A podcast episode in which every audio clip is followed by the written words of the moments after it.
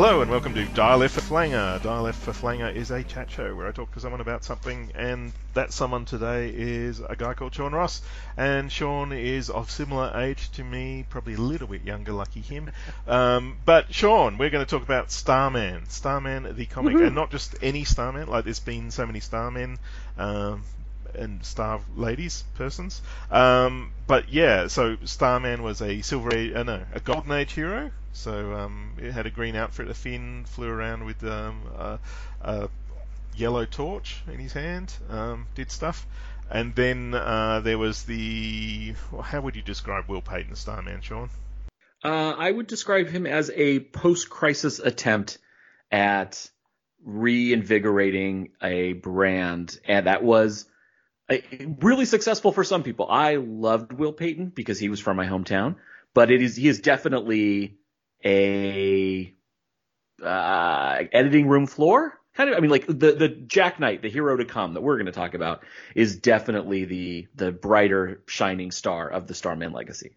Yeah, um, the Will Payton Starman, uh, I was in on the series at the start, you know, I, I, I was quite Mhm. into it, but, I mean, he is what I would describe in Australian vernacular as a dag. Like, he's just not very cool. Yeah. We talked about him recently on uh, one of our shows, a never ending reading pile, and we called him he milk toast. Just to the, the the wonder bread, the white bread of superheroes. I, again, I have great fondness for him. I loved his series. I was a big fan of him. I'm a big Roger Stern fan, big Tom Lyle fan, but definitely there aren't a ton of us clamoring for his return. Now, listen to that. I'm always curious with you two, because you always like, uh, you and Greg, we always like, oh, well, you know, everyone voted for this because they like this the best. That's not why we vote. We vote because we want to hear it talked about. So, you know. That's uh, true. That's there is true. a big difference. no, there is, and, and it's fun for me because the votes always fall a very specific way, where it's something I'm excited about, and Greg is a total curmudgeon about, and so it plays into the whole odd coupleness of our show, which I love. yeah, yeah. So yeah, my experience with Starman is um, yes, I knew of the early one, uh, just you know from I think I had the greatest Golden Age stories ever told or something. Um, I was all in on Will Payton Starman. He sort of got edged out at the end with um, Eclipso came in and then they killed him off in the Darkness Within miniseries. Or, Mhm. It's an event. It's an event. CDCOCD. It's an event. It was DCOCD. yeah. I well, I have an interesting origin. The first time I heard about the Starman series, I think I read about it in previews or something, but I was at a comic, comic convention in what year would it have been? It would have been 94. 19 early 1994. Yes. Mhm. And um, Archie Goodwin was there. Oh, And, wow. uh, yeah, and I, you know, oh, uh, he's a bit of a legend. I don't know much about him. I was one of those fairly new comic people at that point, so I didn't have a whole stack of things for him to sign. Uh, but I, I did go up and talk to him, and uh, I said, "What are you editing at the moment that you're excited about?" And he said, oh, "I'm doing this series called Starman," and I, and he showed me the the front cover, a black and white, you know, photocopy of it. And he's like, "What do you, uh, you know, does that look like it's interesting?" I said, "I'm not really into occult stuff." Uh, well, I mean, based on the covers, that's not a bad guess. yeah, you know, there's a guy with a sort of zodiac jacket, and Mhm. it kind of looks all dark and broody, and he's going, "Oh no, it's not really like that at all. It's it's you know, it's it's tied into the the history of Starman and everything. And it's it's really interesting." And he said, "You should read this comic called The Golden Age, because this is by the same guy who wrote it." And um, Oh. that led to me reading The Golden Age, which became one of my favorite comics ever. Um, and at the same time, I, I just, you know, James Robinson stuff was around, but I hadn't connected it all to being the same bloke. And then suddenly it was, oh, Firearm, that's James Robinson. And then I was all in on James Robinson by the time Starman started. So, uh, you know, it was he was my first um, must-buy comic creator. So Mhm. I went back and bought everything that he'd came out with earlier, like uh, 67 Seconds and uh, London's Dark and stuff that no one's ever heard of or talks about yeah, when Starman was up and running, I was, you know, the James Robinson collector in Australia, as far as I know. so, yeah, but uh, yeah, this is a story. Like, apparently, and uh, Archie Goodwin said this was he took on Starman because it gave him the opportunity to do what Alan Moore did with Swamp Thing was um, find Mhm. a character that's you know the name is fairly stagnant um, and not very fresh and do something where no one is expecting you to do anything with it hmm so one of the things he did was, um, you know, oh, there's all these Starmen in DC, DC Comics history. Let's integrate them into one big epic, um, but we'll do it by having the son of the original Starman, um, and not the first son, because the second, yeah. the other son, uh, David, has already appeared in the other Starman comic, and um, you know, and the first issue basically kills off David straight yeah, away. Yeah, R.I.P. David. Yeah, the first first yeah, panel. yeah, and you end up with um, the Starman who doesn't want to be Starman becoming Starman. So, yeah, Jack. Um, and Jack is uh, he's he's quite a nuanced character. I mean, yeah. he's not even entirely admirable all the way through, is he?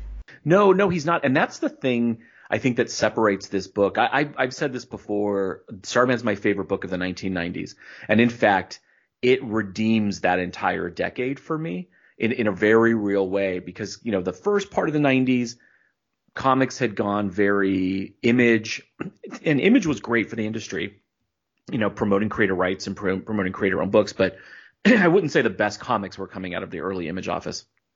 And Marvel and DC weren't putting out great books. And I had been a diehard collector in the 80s, and I was really, you know, sort of tapering off in the 90s as the quality went down. And I found my way to Starman a little late. I read Golden Age, and then I was like, oh my god, like what else is this guy writing? And I came to Starman, I think after the first arc. It was right when he goes to the freak show and he meets Mikaal oh, Tomas. Yeah. And then I filled, you know, it's like issue seven or eight, and I back filled really quickly. But the the thing about Jack Knight for me is he is a a fully realized character from page one. Like like Robinson knew exactly who he was uh, down to his his peccadillos, down to the little things about him that are actually kind of pretentious and a little bit annoying, yeah. even to the reader. I mean, he's he's such a pop culture head that he's sort of pompous about it. Like, there's a great moment later in the book when Sadie, his girlfriend, calls him out on that, and he even makes a pop culture reference during it. But it's it's it just makes him so nuanced and realized, and then there's a real interiority to him Robinson gives him such a distinct voice, and we're in his head. I mean, this book is so driven by his perspective and his thoughts and his view.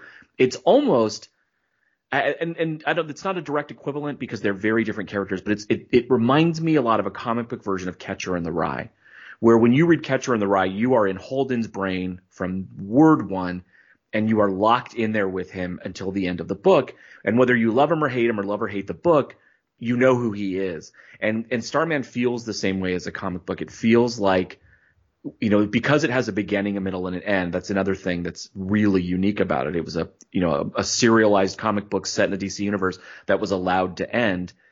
It you very much feel like you know Jack, and he's just cool. I mean, there's no other way to put it. Like I don't know how Robinson and Harris pulled this off, but he is just a really cool person who you're like, I would love to know that guy, you know, and, and that's a hard thing to do, right? I mean, when you try to write a character who's cool, 90% of the time it's going to fail, you know, especially if, you know, you're a, a middle-aged comic book writer. I mean, just take a look at early Teen Titans issues or, you know, early X-Men issues in the 60s, but it's, it's, it really, he, he just is such a fully realized character from page one that I, you know, it, it hooked me immediately. It reminded me, honestly, of Sandman, my experience with, with Neil Gaiman Sandman, because I got into that book at issue eight, which is the the sound of her wings. It's the famous issue issue with Death when she first appears. Because the woman who ran the comic book store I went to, we, you know, had struck up a nice friendship and she she was like, You're so stupid. She's like, you, you buy these big two books, you buy anything with Spider-Man on it, you buy anything Avengers. She's like, you are missing the best thing in comics right now. And I've been telling you about it and she's like, just read this comic. And so I read issue eight in the in the shop, and I was like, oh my god. And I was like, well, I don't know if I can afford the back issues. And she's like, you idiot, I saved them for you, even though I knew you, even though you ignored me, I knew you'd want them. So, oh, which wow. was really cool, right? Like that's why I went to that shop. She was amazing. And so it reminded me of that because I had heard enough rumblings about Starman being really good, but I hadn't made the Robinson connection. And then once I did, I went back and got the issues and it just, that book hits the ground running and it immerses you in that family in a way that I just I, I don't know another book. I mean, it, it is a truly unique reading experience. And it, did you have? I mean, were you hooked from the beginning? Did you really tap into Jack right away? Oh yeah, yeah. I um, bought it from the zero issue and went all the way through. So um, yeah, it, it was. Yeah, I mean, I have lent the series to a couple of people and ha- not have them react to it Oh. well, and I I think part of it is they've. I mean, it's it's after the fact, so there is an element of uh, at the time it was whoa, this is amazing. Yeah. You had to be there, um, but also, I mean, some people said, oh, it's it's it's Vertigo stuff. I don't like this Vertigo style art and everything. But I think what those people lack that you and I had is. Um, the love of DC legacy with this the series is just steeped in Yeah. that. Like if you if you are a long time DC reader, or not even a long time, but just an appreciation of the what came before and what came, you know, what, you know the the names being carried on through things like you know Infinity Inc. and Mhm. all the way up to the JSA by Geoff Johns. You know, this really just scratches an itch, and it does something that uh, you didn't really see much, and that was, you know, you saw it in the golden age was it takes it seriously. You know, it doesn't say this was just you know throwaway garbage for kids. It's a, you know these were real characters in the 40s with real problems and you know the issues they've faced. Um, so this builds on that, and you know the first issue is like oh well this is pretty good, and you know I think issue three or four by then you're just all Yeah. in because you know the, the the legacy has hooked you and everything. But I think you need to you need to like the DC universe to enjoy it. You know, I, I think if you don't have that, it's probably a hard read. Um, and I was really surprised when people would dismiss it that way. But it's so textured, and you know, one of the things uh, that I think sets James Robinson apart from many other writers is um, the more he writes, the happier I am. Like, um, Oh. there's text pieces Yeah. in the back of the comics, you know, and quite often when you come across a great big chunk of text in a comic, it's like, oh, I've got to read this to uh, get the full experience and justify purchasing this.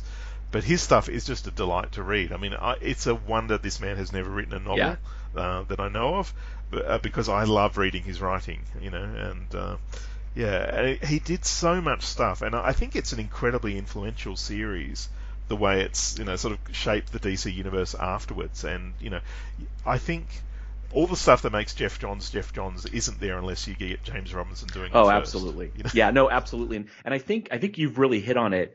It's a Vertigo book that is all about DC Universe legacy. I mean, it's it's the two aesthetics brought together in a way that I don't you know I don't think any other book has done successfully. And there was a lot of that spirit around at that time. At the the, the mid to late '90s are a really fun time for DC. Like I love the Tom Peyer Rags Morales Hourman book that comes out. Oh, yeah, in- so yeah, a little bit after that. And it is, you know, I think it's it's very influenced by Starman in that it's trying to do the same thing. It's taking a golden age name and, and building this, you know, millennia legacy around it. But it's funny and quirky and, and weird. And yeah, it's it's Tony Harris I don't think can get enough credit because his art is so distinct and his faces are just the most interesting like he has such great character acting in his work and his faces are like Jack always looks like he has a recently broken nose. You know, there's just something really he draws people who are beautiful, but he draws ugly beautiful, and, and it's really interesting. It, it reminds me of not in style, but in in sort of substance. It reminds me of like Steve Dillon, a really good, you know, rooted artist who who draws great. Um, can, can draw any any genre and can do it really well, and just is a great storyteller. And it's a moody book. It's an atmospheric book but at the same time, you're right. It is so steeped in legacy that it connects even, you know, Prince Gavin from Adventure Comics and Mikaal Tomas from a one shot, you know, DC comic in the 70s that, was a joke to everybody else to Will Payton and then even pushes it to the future with DC 1 million. And it really does, it creates this tapestry. And that's what I think Robinson and Harris, it was more than just a comic book. It was a, an experience because you had this really immersive character, really immersive art that that was very beholden to a style, and it was not going to let that style go. Because even when Harris leaves the book and they replace him with Peter Snejbjerg, he's very much in that same style. And Yeah. and then there's the the backup, you know, diary from the shade, so you're immersed in that in prose and everything around that book from the refusal to have a costume to the way that even his dad Ted is depicted is it's just it's really fascinating because that book was more about I think layers than anything else about really layering this world so that Opal City felt real and the and the na- neighborhoods felt real the characters you meet feel real and it's funny because I think that you you really nailed it. The JSA book that we all love from the late '90s through to the you know mid 2000s could not exist. I mean, Jack Knight is the impetus for that book, right? It's the Starman is successful, so it kicks off the Goyer and Robinson JSA run, which Johns eventually comes into. But Jack is not overwhelmingly a huge part of that book. And so it's really interesting when you look back at it.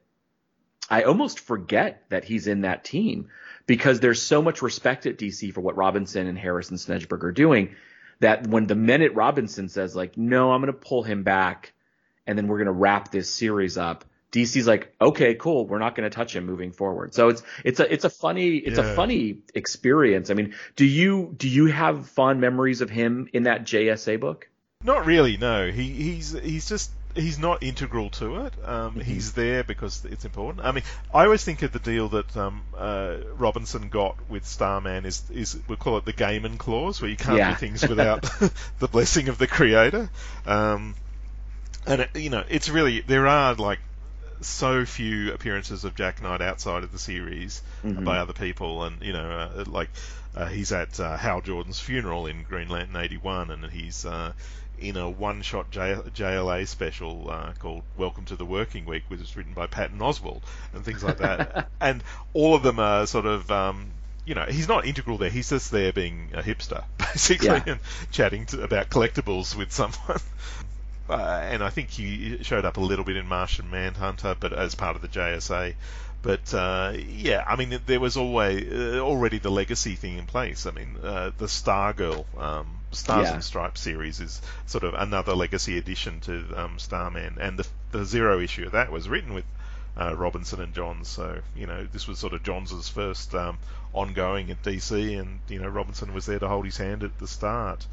Um, yeah, but uh, it's interesting because yeah, Jack is a real. Um, I think he's he, he's sort of a cross between Tony Harris and um, James Robinson as yeah. far as you know what they're into, what they look like, etc. You know, having some cool tats and that sort of stuff. Um, yeah, a very distinctive character, and you know, as you said, a, you know, quite quite flawed. You know, not perfect. Um, uh, in Australian terms, a bit of a wanker sometimes. you know, um, you know, and you see it sometimes where you know someone mentions something and you want to say yeah, yeah, I know that too. yeah. you know, but you don't want to do it in such a way that is like, yeah, yeah, I'm cool too. but you, well, know, you, you, don't want people to think I don't know about that. But I mean, Jack is all about that. well, he is. He has. He definitely has an aesthetic, and he follows it, you know, religiously. But what I think is really interesting about him is is he's also flawed in a way. Like when he first meets the O'Dares, which is the the family of police officers in Opal City that become major supporting characters he immediately he and Hope O'Dare immediately rub each other the wrong way.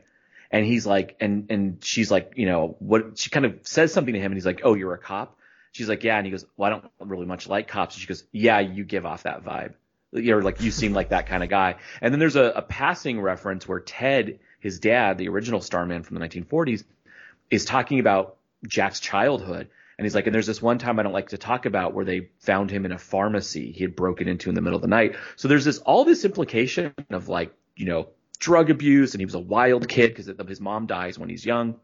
And David, his older brother, is the upstanding one who wants to follow in his father's footsteps, and Jack is the really troubled one.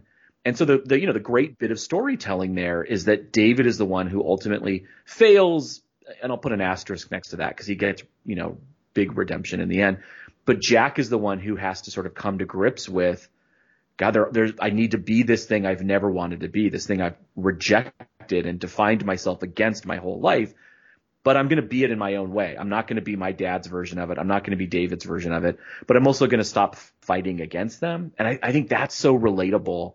Yeah. You know, for, for so many of us because it's, it's about finding your voice, right? It's about finding who you are and sometimes you define who you are in opposition to something, which is just as bad as defining it in love of something. You know, it's it's still not your own voice. And so that's that I think is such a cool undercurrent. The the family dynamics in this book, that's my other favorite part because they ring so true. Um, I you know his his relationship with his dad I, you know, I, I, I'm not some, I've collected comics my whole life and, and I'm a diehard collector. Comics have literally saved my life, you know, at, at different points. But there are very few comics that have made me tear up. the the funeral, the Ted Knight spoiler, sorry, Ted Knight's funeral issue, and not because of sadness, but because of Jack's who Jack is in that moment and who he's become, and him having to sort of put on the funeral. That issue gets me in the heart every time. Yeah, uh, uh, it sets up. You know, Jack's about to make a speech, and then he just can't say anything. And yeah. you know, you know, it's it's too much. It's too raw, and he just says, he, he says, "I'm sorry, I can't." And just before he walks off, he said, "Oh, Dad would like to thank you all for coming because he was yeah. polite like that." yeah, it's just magnificent. It's a great moment. Yeah, I mean, and the series is full of great moments. I mean, like as you said, Jack doesn't want to be the hero at first, but even if he doesn't want to be the hero, it, it's coming at him anyway. Yeah, you know? like he, he, has to just be by default. No, no one else is going to deal with this stuff, and um, yeah, it, there's some really good setups there and build-ups and you know adventures, but they're all sort of based on the history of Starman or mm-hmm. the consequences of Starman. Like the the whole villain dynamic in this series is based on you know previous rivalries uh, mm-hmm. uh, with his father and um, the Mist, and you know, so there's the legacy aspect there. And you say, you know, there's a lot of father-son stuff there, but also, uh, you know, um, Jack's depart, uh, late departed mother casts a long shadow in the series. Yeah. And, you know, you know, I feel that in real life. You know, where there's you know been people who have passed on, and just their absence affects your life. Mm-hmm. You know, you um, you think, oh, you know, they would have loved being with my grandkids and think, you know, being with their grandkids and stuff like that, and they've missed it all, and you know, so you really feel that too. So it's not just a a, a man comic in some ways. It's no, no, not at all. But uh, it's funny though because I think there is an interesting absence of of of, of multiple female characters at the core of the book in a little in a, in a way at, at, in the beginning of it and then over the course of the book you see that sort of energy filled in by the O'Dares, by Hope, by you know, and by the the mom. I forget the mom from the O'Dares. She's sort of the matriarch of the family. And then you know the the Mist, you know, and she is a really complex villain. I mean, on paper, she is horrible. I mean, she sexually assaults Jack, you know, and she kills you know the, the Justice League Europe, and you know kills one of the Crimson Foxes, and seems to kill Blue Devil for a bit.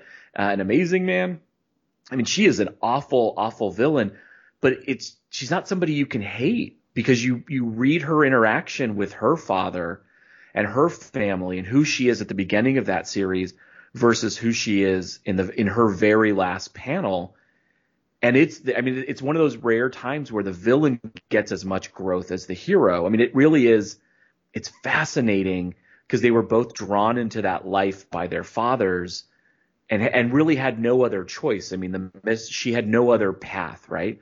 And who, who else could she have been? And you're forced to ask that same question with Jack. Now, for Jack, it turns out to be positive, and then Jack has the agency and the right to walk away in the end, which is yeah. also fascinating. And there's, I mean, it, it's a bit like a much more mature and nuanced uh, take on maybe the Jean Loring situation from Identity Crisis, where you know there's she's damaged and people recognise that, and that colours the way they deal with her at the end. It's not you know um, you're a bad person and we want to take you down and put you in Arkham Asylum. It's you know yeah. you you know you've been abused. You've, you've uh, you know taking on legacy in such an unhealthy way. So yeah, it's it's fascinating because the it feels so lived in as a series that when you start, see, I, I think it's funny you said you gave it to folks and some you know some people didn't like it and, and, maybe it was because it was from you know 20 plus years ago. I've reread it recently and i feel like it really holds up.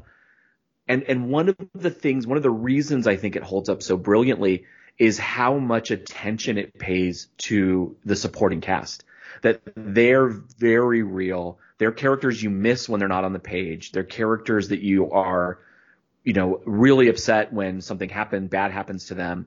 And then you feel real joy, like, you know, during the Grand Guignol arc, you know, when Culp has taken over Opal City, you know, it's not Jack who saves the day. It's Jack and the O'Dares and, you know, the Sue and Ralph Dibny and Phantom Lady. It's, it's the Shade. It's, it's all these characters who. Black have, Condor. yeah, well, yeah, Black Condor. Um, it's all these characters who have been around and, you know, have been making Opal City feel alive and when one of them dies and one of them, you know, you really feel his widow's pain and you know her too and you met her before they got together and you so it's just it's this really fascinating a book that, that it just does things so successfully that are so hard to do. In you know, it's a slow burn at times.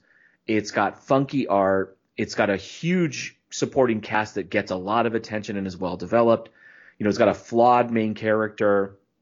It's just there's so many things that could have gone so wrong with it, but it really is this just perfect, you know, 80 what is it, 82 issues of a series. It's it's unbelievable. Yeah. Were you involved in uh, the DC message boards at the time when it was coming out? Or? No, I, I'm a little bit of a luddite. I, I'm about 10 years behind technology. It's, it's really the story of my life. Anytime something new and cool comes out, I look around and go, I don't need that. And then I get it 10 years later and go, how did I live without that? And so, uh, so no, I was not on the message boards. Were they, was there a big Starman presence? There, uh, there was, yeah. James Robinson would pop in a lot at the start and answer questions. I mean, he had, um, uh, yeah, he was you could tell he really cared about the book and yeah. um, the attention. And there was a lot of, um, I, I, would say, really healthy speculation about the series. And you know, we at the time we had, you know, it was a bit similar to the podcasting community now. For me, was you know the the message, Starman message board community back then. So you know, and there's a couple of people I've kept in contact with from those days. Um, yeah, but yeah, it's very exciting that you know there were mysteries in the series and where it was going, and there were there were always hints of where things were going. You go, oh shit, I hope it doesn't go there because that sounds horrible.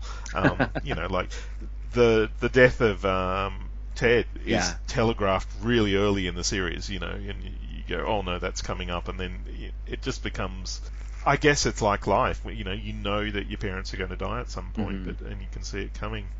Um, but yeah, it, it, was really it was thriving at the time. It was one of the it was the best experience at the time. I, we even uh, we started doing this thread about what songs would um, you know are inspired by Starman, and we started a mixtape. So oh, that's awesome someone would record a song and then send it to someone else on the board. And I think it like made it four songs before it never went anywhere. And someone that I don't really even have cool, a cassette though. player. Yeah, but um, you know, there were you know, this song is inspired by Turk County and things like that. So yeah, but geographically, it's a really important series too for DC. Like uh, uh, Yeah. Robinson said, one of the charming things about DC was its fictional cities, and he wanted to create a really um, vivid one for that, and that became a, re- a character in the series, basically. The Oh, yeah. importance of Opal City, uh, particularly for the shade and you know things like that.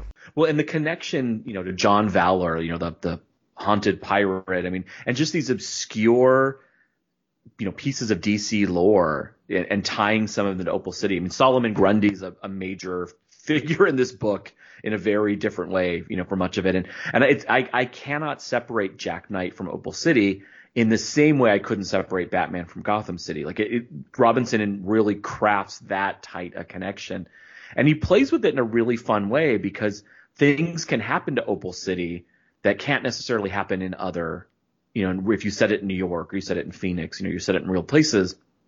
I guess not Australia because DC destroys Australia all the time, but um, Yeah. you know, it's kind of kind of an annual event. But it's it definitely is a, another character in the book, which is is brilliant, and it's a lot of that again goes back to Harris because the way he draws Opal City, it feels like a mix of like San Francisco, New Orleans, you know, kind of the um, gothic part of big cities where there's always Pasadena. fog. There's a bit of Pasadena in there, I believe. Yeah, yeah, it's really it's really fascinating, and and you know what's really interesting to me too is is to think about the arc of Robinson, his career, because when you mentioned Geoff Johns, it's funny this popped into my head.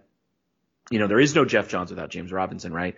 And James Robinson, you know, is writing Golden Age and writes Starman and and JSA, and then Johns comes in and picks up that whole legacy baton and really runs with it. And Robinson's the one who sort of goes awry. I don't know. Did you did you read his Airboy series? His it's, it's a I sure did, yeah. yeah, it's a four issue miniseries from I think it was from Image, and I, I can't remember the artist's name right now. I'll, I'll look it up, but it is um. Greg Smallwood, I think. it- oh my, is it Greg Smallwood? Oh, is it? Hang oh on. my god, I that's I I will be shocked if it's Greg Smallwood that I blinked that. No, out. it's not. Greg's Greg's around now. Yeah, because I was like, he's one of my favorite artists. He is, uh, yeah, he's an amazing artist. So it's, um, it's a fascinating series. Uh, it's oh, Greg Hinkle. Greg Hinkle. So uh, It's Greg. yeah, I got that it's, you right. know, comic book artist named Greg. I mean, you you know, but it's a fascinating four part series that has oh, nothing to do with Airboy at all. So if you love the character, I actually would recommend not buying it if you love the character. It is very much four issues of James Robinson exploring what drugs did to his career and you know what what some of his choices as he started garnering fame and acclaim really did to him and examining sort of who he is as a person and, and who he wants to be and it is it's not for everyone and i will say in uh, reading it the first time i was like what the hell is it i mean there are there are more wieners in this book than there are in a backyard barbecue it, it's so it's it's not for everybody necessarily. But I will say, as, and I'm going to connect it back to Starman. In a weird way, I actually see this as a as a spiritual coda to Starman because I think this is Robinson as Jack Knight because I think there was a lot of Robinson in Jack Knight gone awry, like kind of got high on his own supply. Like uh, if if Jack hadn't decided to hang it up at the end of the book and go to live with Sadie and raise their kids and give up the life and been very comfortable doing it, if he hadn't gone on this arc of growth and maturity, this is sort of the path he could have gone down. And so it's really interesting because I'll read this book every few years just out of sick fascination.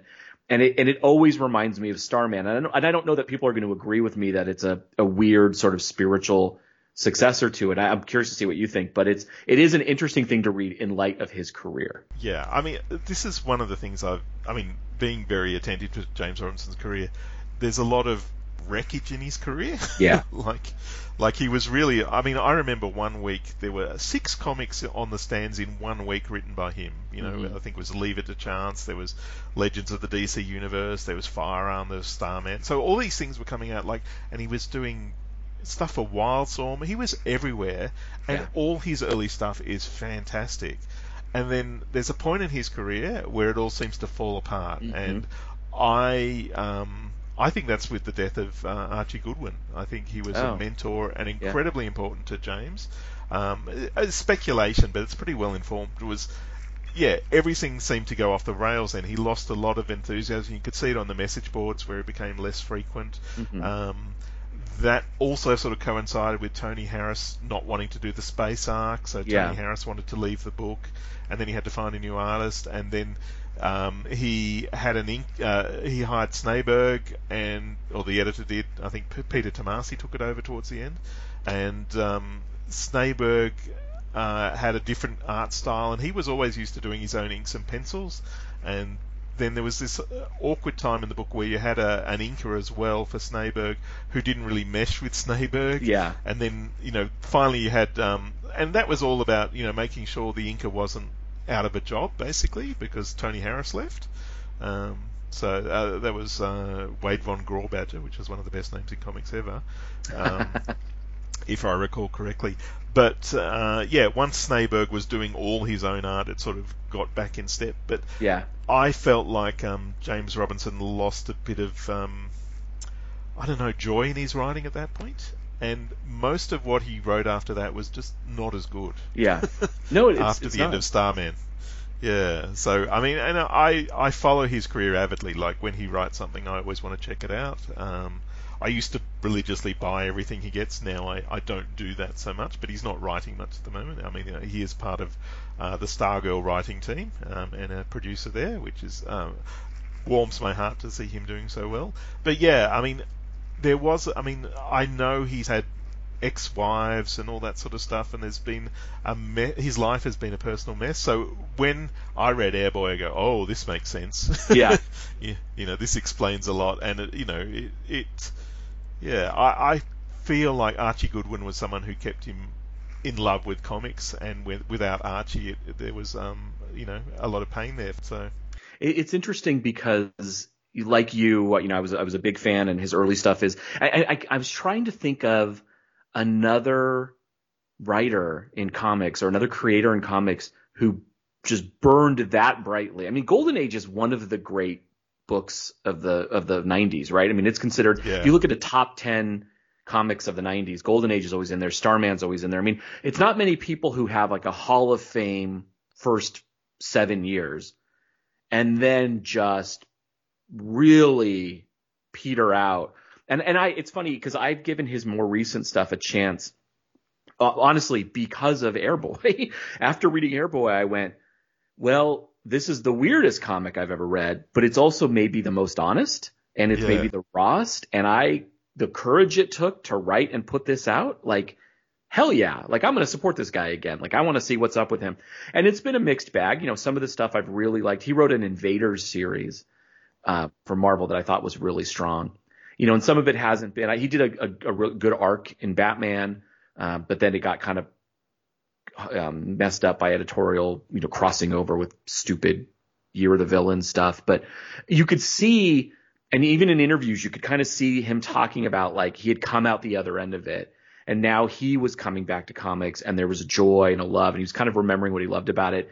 You know, I, I don't know that the, the intensity is there or like, you know, I mean, Starman was, is was unique. It's kind of like Chris Claremont on X Men. You know, I mean, I, there are other Chris Claremont comics I enjoy, but there's nothing like Chris Claremont in that first X Men run. And it's the same thing with Robinson on Starman. But it's I just wanted to, to bring it up because I do think for people who are fans of him or his career, it's it's worth reading. You know, and also if, if you just want to read an unflinching look at somebody destroying their own life and then realizing it, uh, that's it's a it's an interesting series. I still couldn't tell you three things about Airboy. I literally couldn't tell you his name, the name of his love interest, who he's fighting. I, I literally couldn't tell you anything about Airboy. But it's the that mini is is fascinating.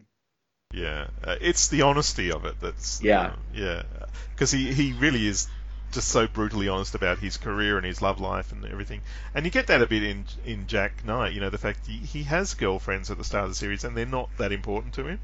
You know, Yeah. it's just someone to spend time with. You know, when he needs them, and uh, you know, so the the series is about maturing and becoming you know your own man after you know being being an adolescent and you know treating people a bit cavalierly, I guess. Mm-hmm.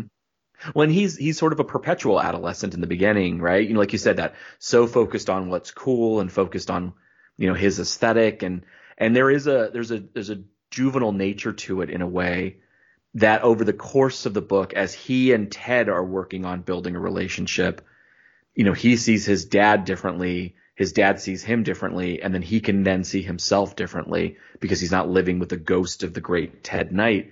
And it definitely, it's it, it is it is really interesting because it I mean it sticks the landing in a way. Well, I mean most series don't get to land, right? They don't you don't get to have a, a third act, and so that's unique as it as in, on its own. But even in runs uh, on a book where a creator does get to do sort of a definitive ending to their run, you know, many creators struggle to stick the landing. And this book does it in a way, you know, when he makes the decision, and spoilers again, but you know, the mist has given him their child right before she dies. And then Sadie has written him and said, Hey, I left you because the superhero life is too dangerous, but I'm pregnant and I'm in San Francisco and I want you to come live with me and stop being a superhero and I want us to be a family and he makes a decision to drive out to San Francisco with his son and go with Sadie, and, and that's a really nice touch because Sadie is Will Payton's sister, and she was a major character in the Starman book in the late '80s. You know, a beloved character, actually one of my favorite characters from that book. So that's a nice touch already, but that moment is so earned that you're like, yeah, yeah, this was the only way it could have ended. Like this is the only way that made sense, and and I'm really thankful to DC that there's not a Starman '83, right, or that there's not Yeah. a Starman, Jack Knight Starman Volume Two by whoever the hot writer was at the time, or you know, and, and that they haven't that they've really respected that character and left that as a, a unique blip in DC Comics history, where you know a, a mainstream superhero comic steeped in legacy got to tell a full story, walk away, and then nobody's poked the bear after. Yeah. I, now, I, there's a couple of other things I want to raise about the series. It was um, James Robinson was a genius when it came to crossover issues, Mhm. like when he had to tie into a, an event. Um, there's several in the series. I think there's uh, Underworld Unleashed. There's Genesis is in Oh, there. There's, yeah.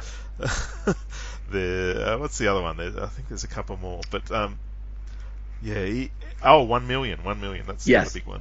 That, and that's Yeah. the most that's the one that's that stands out. I mean, his DC one million issue was brilliant. Yeah, and you know, when you read most people's tie-in issues that are mandated by editorial, you get the impression they're just groaning and you know sighing and you know begrudgingly write it. Was he always took uh, the most opportunity to make the best of it? Mhm. Like his um, tie-in issues are better written than just about anyone else's ever. Like he always, Oh, yeah. you know, pushes his story forward, does character pieces about um, his uh, main people, uh, you know, and contrasts them with what's going on. And so there's always something important in there. They're not just tossed away or you know distractions from the direction of the series. They're really well integrated. So I really appreciated that about them. And you know, even spinning out a zero hour, you know, the fact that the issue starts with a zero hour, zero issue, as it were. Um, you know, and it, he's just doing his own thing and sets it all up, and you know, the story is rolling but it, you know, it acknowledges what needs to be acknowledged and just keeps moving on, and it, it's really well done. Yeah, it's funny. I always forget that it's spun out of Zero Hour because it has no connection to it. I mean, there's, No. there's, and you know, and look, I'm I'm a, a faithful listener to the Zero Hour Strikes podcast on Fire and Water and Siskoid and Bass. It's a great show. I love that show, and they're starting to get to the zero issues. And at one point, they covered a real stinker. And Siskoid said to Boss, like, "Hey, don't worry, we've got some good ones coming up, like Starman." And I was like, "Starman," and I was like, "Oh my god, that did come out of Zero. like, I, like I remember Fate Zero. You know, I remember some of the, you know, Anima. I remember some of the real like, oh, this is this is bad. And so it cracks me up when I will see that old ad from the Zero Hour book launching all the new titles, and you see Jack with the staff flying, and you're like, wait, what? Because yeah, it doesn't. it's so bizarre because for a book that is is theoretically launched by a crossover, it has nothing to do with crossover. It doesn't even acknowledge it. But then, like you said, it does a brilliant job with future crossovers and then weaves itself into DC Comics history so seamlessly. I always think about the Genesis crossover because Genesis is the worst event in the history of comics. And and I was your uh, semi OCD on that episode of DC OCD, by the way. it was it, it was it was incomprehensible you know, reading it at the time. But then when I went back and read it for the show, I was like, what? I, I can't even, like, this is, I was, I, I couldn't even hate read it, but I was really angry at it. And I felt like John Byrne was just sticking his thumb in my eye the whole time. And so I, I was like, I'm like, what fond memory do I have? Because I remember going like, oh, I remember Genesis, and it was totally the Jack Knight issue because he's fighting the like the Mad Bomber, what bombs at midnight from the Tick, basically. and and this you know staff goes out, like the power goes out, and I remember really loving those issues because they're really creative the way that they have to sort of get out of that situation. And I was like, oh, this is literally the only thing good that came out of Genesis. like nothing else of value came out of Genesis. So so yeah, so kudos to James Robinson for having the one bright spot in what is I mean, it's scientific, right? Even on your ladder, wasn't Genesis the lowest? Yes, it is. Yeah. To- Yeah. It has that honor. It is the uh, the wooden spooner. it's so it was so bad. But yeah, it was brilliant. And then for me, the the DC One Million, because it's the Starman from One Million, and it's where they establish that Starmen are either heroes or villains, or some mix of both. But and and it's like, well, you know, why is that? And that's when you figure out, oh, it's the mists, you know, sort of placement in the D, like the the, the sun that they have. That lineage starts and the because there's you know i mean it's a simplistic idea but it's really brilliantly done because there's an evil family and a good family some of the kids and grandkids and whatever who come out of that go different directions and even that is such a super cool idea because the the starman 1 million is basically he's a traitor like he's working with solaris the evil sun but then I, if, if i recall correctly doesn't he do something really heroic in the like surprisingly sacrificial in the end to help save the day Yeah, I think he becomes a you know conscious of the legacy of it all and Yeah. you know part in it all, and I think that uh, makes him do a, a, a turn from being a villain. Yeah, just brilliantly done. I mean, Robinson, you know, and, and Harris and Sna- Sna- I kept saying Snedberg, Snaberg. The that that book is so it's so interesting too because the arcs are so different. Like like my favorite, I have you know some, some favorite stories from this run. One of my favorites is the crossover with Sandman Mystery Theater. You know, with an older Wesley Dodds and and and Diane Nelson. Is it Diane Nelson or that might be the person who works for DC? I forget her last name. Um, but anyway, Diane, his wife, and they're Yeah, I know what she's elderly. Um, and they go, you know, they still have to go on this adventure and they fight on a blimp. They fight somebody on. I mean, it's and it's such a fun, you know, it's a chance for force Jack to see one of his dad's contemporaries and like look at the heroism of him and and the nobility of him and then kind of see his dad a little differently because of it. And that's a brilliant story. And then the the Grundy you know the Grundy that's in in Starman is the there's a Russian roulette of Grundys right? Whenever they resurrect and come back they have slightly different personalities. And this is the one time Grundy comes back as is kind. He's like a child. And Jack he and Mikaal you know bond and Jack bonds with them and they become genuinely like they genuinely care for each other. And then Grundy dies and they go into the green to resurrect him and they can't find the good Grundy and you know Batman's in that arc and Alan Scott's in that arc and you know I love that Jack gives Batman crap. He's like what's what's your attitude? Like what's this whole gruff He's like, no one's buying it, dude. Stop trying so hard. And Batman just hates him. it's awesome. So I, I mean, I just I love it. And then even one of my favorite Will Payton stories is in there. I think it's Starman 37 or 38 it's a times past issue and it focuses on Will Payton chasing down these serial killers, the Bodines, and it shows just how out of his depth he is in a Jack Knight story, basically, in like a, a Turk County, Opal City kind of story. You know, Will Payton belongs in Bright and Shiny Phoenix and, you know, big peanut butter and jelly costume and, you know, fighting with Power Girl. And, and it's, it's just so good. The character work is so good you know, in in in the end, my favorite is always going to be the funeral issue for his dad. That whole wrap up is is brilliant. But what are your favorite stories or arcs from that book? I love the circus uh, two parter. Oh um, yeah. You know that really opened the world of the comic. Uh, so the story, you know, at that point you go, oh wow, it's going to be not just one thing. It's not going to be Opal City crime fighting and you know uh, things like that. So it really gets into, you know, there's weirdness and there's evil and there's demons and all this sort of stuff being set up and uh, yeah, I love those two issues. The art in there is just glorious. I, mm-hmm. I have um, I've got James Robinson to sign them and I got uh, Tony Harris to sign them. Oh wow! So That's I cool. took them overseas with me. Um, so I love that arc. To Heroes Con? Uh, I, I, heard you went to Heroes Con. yeah, no, uh, neither of them were at Heroes Con actually. But uh, oh. that was one thing was um, being such a big James Robinson fan. I contacted him in um, uh, 2013 and said, I'm going to be in America. Is there any chance I could uh, get together with you? And I sort of played the, you may remember me from the message boards, and I had letters published in, you know, U Comics and things like that. And he met me at um, Isotope Comics in San Francisco, wow. just on his, you know, personal time, came out there. That's so yeah, cool. signed a whole bunch of comics that I brought with me from Australia.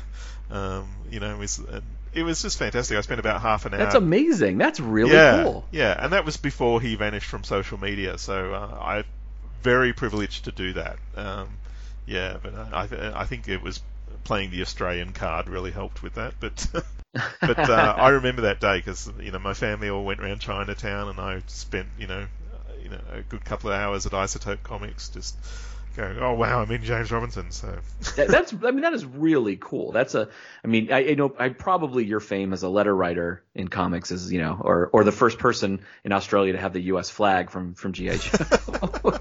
Might be. It's the space shuttle. I still my favorite story. Oh, the space shuttle. It's still literally one of my favorite stories I've ever heard on a podcast. Um, I, you know, but that's really cool. I mean, I I like I like to hear things like that because I do root for the guy and again, it's the weird Airboy mini. You can't read that and walk out of it and not go, I really hope this guy gets his crap together because he really is brilliant. And, and, you know, we all make mistakes and, you know, his lasted a decade, which sucks, but it, it seems like he's pulling out of it now. And that's awesome. That's really cool. So what, so what else? The two parter with Mc, where they find Mikaal. What else do you love? Um, I love the, um, Times Past. I've always loved the Times Past. They've always been such good stories that, you know, they do, you know, they're, they're just bonus golden age stories written really well with a, with a modern sensibility and a modern characterization. So you know, they were always highlights for me. You know, and you, you get real insights into the shade, and you get insights into mm-hmm. Ted. You know, and just the stuff they're going through, um, dealing with the legacy of, the, of uh, Ragdoll for one. Oh, you know, yeah, yeah. He's like um, adult-sized Chucky. Uh, yeah. yeah, yeah. He's creepy. He's legitimately terrifying in that comic. Yeah, so uh, I, I just love all that texture and nuance and the, the, way it was built up. So I was always excited when there was a times past, and it was a brilliant use of the comic form. Was the fact that you want to tell these ongoing stories, but your artist can't keep up. How do you mm-hmm. solve that? You tell a story in a different era, get a, a different artist and some really good artists like John Watkiss and and people like that, and you know just go to town on a on a story from the time, and yeah, they were always highlights. Yeah, it's it's fascinating because they would you know they would mix the uh, there would be a normal arc, and then there would be a talking with David issue, which is Jack would all of a sudden be pulled somewhere and he'd be talking to his dead brother David, who dies in the first page of, of Starman Zero, you know, the first issue. And and those talking with David issues were fascinating because you get to see their relationship where they were really they did not like each other and and Jack was really horrible to David and David not so great to Jack. And then that relationship gets to evolve over time and and there's some really nice touches in there. There's one where they have dinner with dead JSA members. Yeah. And I remember the Red Bee and Jack being fascinated like, "Wait, you went you fought Nazis and supervillains with bees in your belt. and it took me back to the issue of All Star Squadron where Baron Blitzkrieg murders the Red Bee in front of the Justice Society. It's one of the most brutal on-page hero deaths I've ever read, and it like sparked me to go back to All Star Squadron, and then you know, in JSA, and and it just it connects, you know, forty or actually more than that years of, of DC Comics, but in a way that's done with so much sophistication that it's I don't it's it's so hard to describe, but it really is. It's a an, a, I mean, a grand achievement, right? Like I think Yeah. No matter what else he does in his career, you know, he he's the guy who wrote Starman. I mean, that's just going to be. I think that's you know, I mean, not to get morbid. I think that's the first line of his obituary, right? Like it's Yeah. it's so brilliant. I mean, there were some things where I think James Robinson just couldn't get out of his own way, and one of the things was, um, uh, two things come to mind. It, I think the first time Jay Garrick is appearing in the comic, he calls him Jay Garrett, um, and it's Oh. in the sh- the shade telling a story. And instead of, you know, like I think a normal writer would go, oh, let's just fix that in the trade. Yeah. Um, he made it a plot point that the, you know the Shade wasn't was having mental problems because of the interference of Culp. Um, Uh-huh. You know, and it's just stuff like you could just leave that alone. It doesn't need to be explained. And the other thing was early in the run of Starman. Um, uh, and we're coming back to John Byrne and his ability to uh, hurt people. Um, he did a, a Flash special story which had the Shade in it, and it was um, a goofy version of the Shade. Like he had a Shade mobile made of darkness, and you know it was like an old um, jalopy and that sort of thing. And Oh shit. yeah, and that bugged James Robinson because he's like, I'm doing all this stuff with the Shade, and John Byrne's come and done this, you know, Shade story where he's just being an idiot, um, and then he incorporated that into the thing. And so if if you just left that alone, no one would remember that Yeah. John Byrne's story, but you've made it a plot point now because it bugged you. He does that another time where Shade and Jack are talking, and Shade's talking about the Oscar Wilde book, The Picture of Dorian Gray, and he says the portrait of Dorian Gray. yeah, And and later on, Jack comes back and he goes, "Hey, we were talking." It was like 25 issues later. He's like, "Hey, remember we were talking that one time?" He's like, "You said portrait of Dorian Gray instead of picture of Dorian Gray." And Shade's like, "Jack, don't be a pompous ass. Everybody makes that mistake." And I remember chuckling, like, "Oh, that's a funny little, you know, thing to the letter writers who were like, "Hey, you got that title wrong." But that you're right. It turns into a plot point because it was Culp who secretly said it wrong. It was like, I mean, and it is. It's weirdly self-conscious yeah, but it's also charming in a way. It's part of the charm of the book. I mean, look, I'll acknowledge that for me, the book sags a little bit in that Grand Guignol arc. I mean, I think it's like, I don't know how many, 15 parts. I mean, it's, it's, it's 16, a I really, yeah, it's a really long arc. The end is brilliant and there are brilliant moments within it. But I, you know, month to month when I was collecting the book, I was like, oof, wow, we're still in this arc. Like this, this is really Yeah. going. Like this is, you know, and I think that is, that is the, the part where Snaberg, you can really see the, the Harris Snaberg trans, you know, transfer and Snaberg hasn't really hit his groove and, but, but still it's, you know, there's so many great moments and there are great like Ralph and Sue moments in that arc, which are, are, are so much fun. It's the only time I've ever liked Black Condor. Yeah. no, it really is a, a masterpiece, and you know, I think if you love DC Comics and you haven't read it, you, then you will really find it rewarding. It will give you something that um, you, you're missing, and Mhm. yeah, I, and I think the influence of, I mean, we touched on that before. It's so influential as far as the approach people took. I mean, it. People learnt how to do fill-in artists in their books because of Starman. Yeah. Um, you know, and James Robinson's collaborators, so many of them gone on to bigger and better things. Like David Goyer, you know, picks and chooses which movies he wants to write in the superhero universe, Mhm. and um, Geoff Johns is Geoff Johns. So, you know, but uh, I mean, I, I love that James Robinson's involved in the Stargirl series, and the fact that the Shade's been in the late, latest series Mhm. of, of that has just been wonderful, and it's fantastic to, to see the, the Shade appreciated. You know, I said to my wife, you know, I said, do you like that, you know, Shade character? She, she said, he's so good. You know, like the show is missing something when he's not in the show, and it's like, mm-hmm. yeah, you know, he said, well, that's that's what was in the comics. It was the same deal, and uh, yeah, there's and you know you even see it in the structure like um, Starman is a man he's he's on his own he's a superhero but he's got his dad as support and then gradually he just gathers all and more people around him to support him in the show and that, that's what they do in um, you know TV shows like The Flash. You know, he has this whole Mhm. support crew of characters, and you know, you get more characters involved who can be in danger and you know uh, solve problems and things like that. So. Yeah, I mean, uh, there's so much there to talk about, and we've barely touched it. You know, the, we we've hardly talked about the O'Dares and all the reincarnation aspects, and you know, Yeah. the poster demon and all this stuff. But it, it's wonderful. Uh, the Superman story and the uh, the way that interacts with the Superman's uh, origin. Uh, yeah, it, it's rich. It's really rich, and it's really rewarding. So if you think you like the DC Universe legacy, then um, you know you'll love this. And uh, it's being reissued now in uh, giant compendiums, I believe. So Mhm. get on that. I mean, it's a series. I bought all the issues, and then I bought all the trades, and then I bought all the omnibuses. So um, I gave my trades away. but yeah, it's a it's a great series in that regard, and, and more and more people need to discover it. And I- I I think it's an evergreen. I think DC should Yeah. keep it in print. Um, but if you're not sure if you really want to dip in, just get the Golden Age, read the Golden Age, and if you like Yeah. that, you're you're in. I mean, I find a lot of writers have affection for that sort of period, the historical period, um, but they approach it with a cynical eye. Like I think Howard Chaykin springs to mind, whereas you know he Oh, yeah. really really likes you know the 40s and 50s and stuff like that, but he has this cynicism and it doesn't seem to have the affection that James Robinson has. Like um, James Robinson loves these people and, and you love them too because of the way he writes them. So yeah, but um, yeah, great stuff. And uh, yeah, thank you, Sean, so much for talking about it with me. Anything else you want to add before we wrap on Starman? No, just I, I would echo your sentiment. I think it is an evergreen book. I think it's worth reading. I, I would just add if you loved the JSA of the late '90s and early 2000s, that that really famous, you know, Robinson Goyer, Johns run. I, I- think it's I think it's one of the top five books of the 21st century. Then Starman's almost must reading. Like it's it's almost a, a prequel or sort of compendium to it. And uh, I mean, that's not the reason to read it. It's actually a brilliant series on its own. But if, if you're a big fan of that book and you want more of that, I would suggest going back to it. And then I actually just want to give a big shout out to you and actually to our buddy Shag. You guys had, had said on Twitter and other places, you know, about how good the Stargirl series is. And I had, had just missed it just because of life, right? Just because of life and time. I had missed it and I didn't feel any real urgency to watch it. And then um, Shag and I covered the Stargirl Spring Break special, which is how they're kind of bringing the JSA back in DC Comics in modern continuity, which was a ton of fun and connects, you know, to Jack Knight because she's got the staff.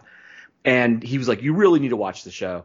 And I watched, you know, season one, and it is delightful. It's so good. I'm I'm so glad this is on the air, and you know, I'm I'm excited because I think DC, because of the success of Stargirl, and because of people like us clamoring for it, you know, the JSA is coming back soon to the DC universe. And so, I, you know, I don't want Jack Knight to come back with it. I want him to stay, you know, like you said, the game in clause in the contract.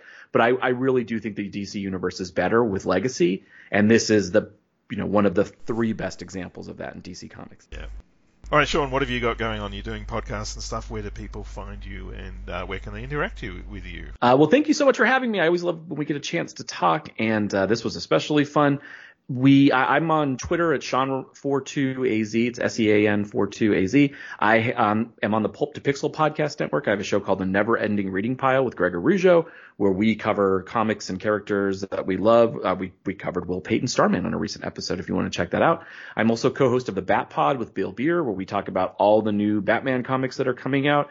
And even though there's a very justifiable complaint that 45% of DC's line is Batman, it's also the best stuff coming out from DC Comics. It's brilliant. It's unbelievably good. And so it's a lot of fun to talk about. And then, uh, you know, Dr. G and I were co-hosts of Marvel Superhero Secret Wars and Beyond. We covered every issue of every Secret Wars miniseries from Marvel and uh, had a ton of fun doing it. It was kind of our own little version of, of DC OCD. So thanks for having me on, man. This is great. Uh, because of you, I have every issue of Doom Patrol. I went back and filled in my collection because of you and Mike. And I actually started watching the Doom Patrol series because of you and Mike. Mistakenly started watching it with my daughter and then very quickly realized that was a mistake and removed her from the equation. But I am loving the show and I'm loving that you guys are back covering it. So thanks for having me, man. I, I always get uh, joy getting a chance to talk. Thanks, Sean. And uh, yeah, follow me on Waiting for Doom. We're we're back doing the show as Sean said.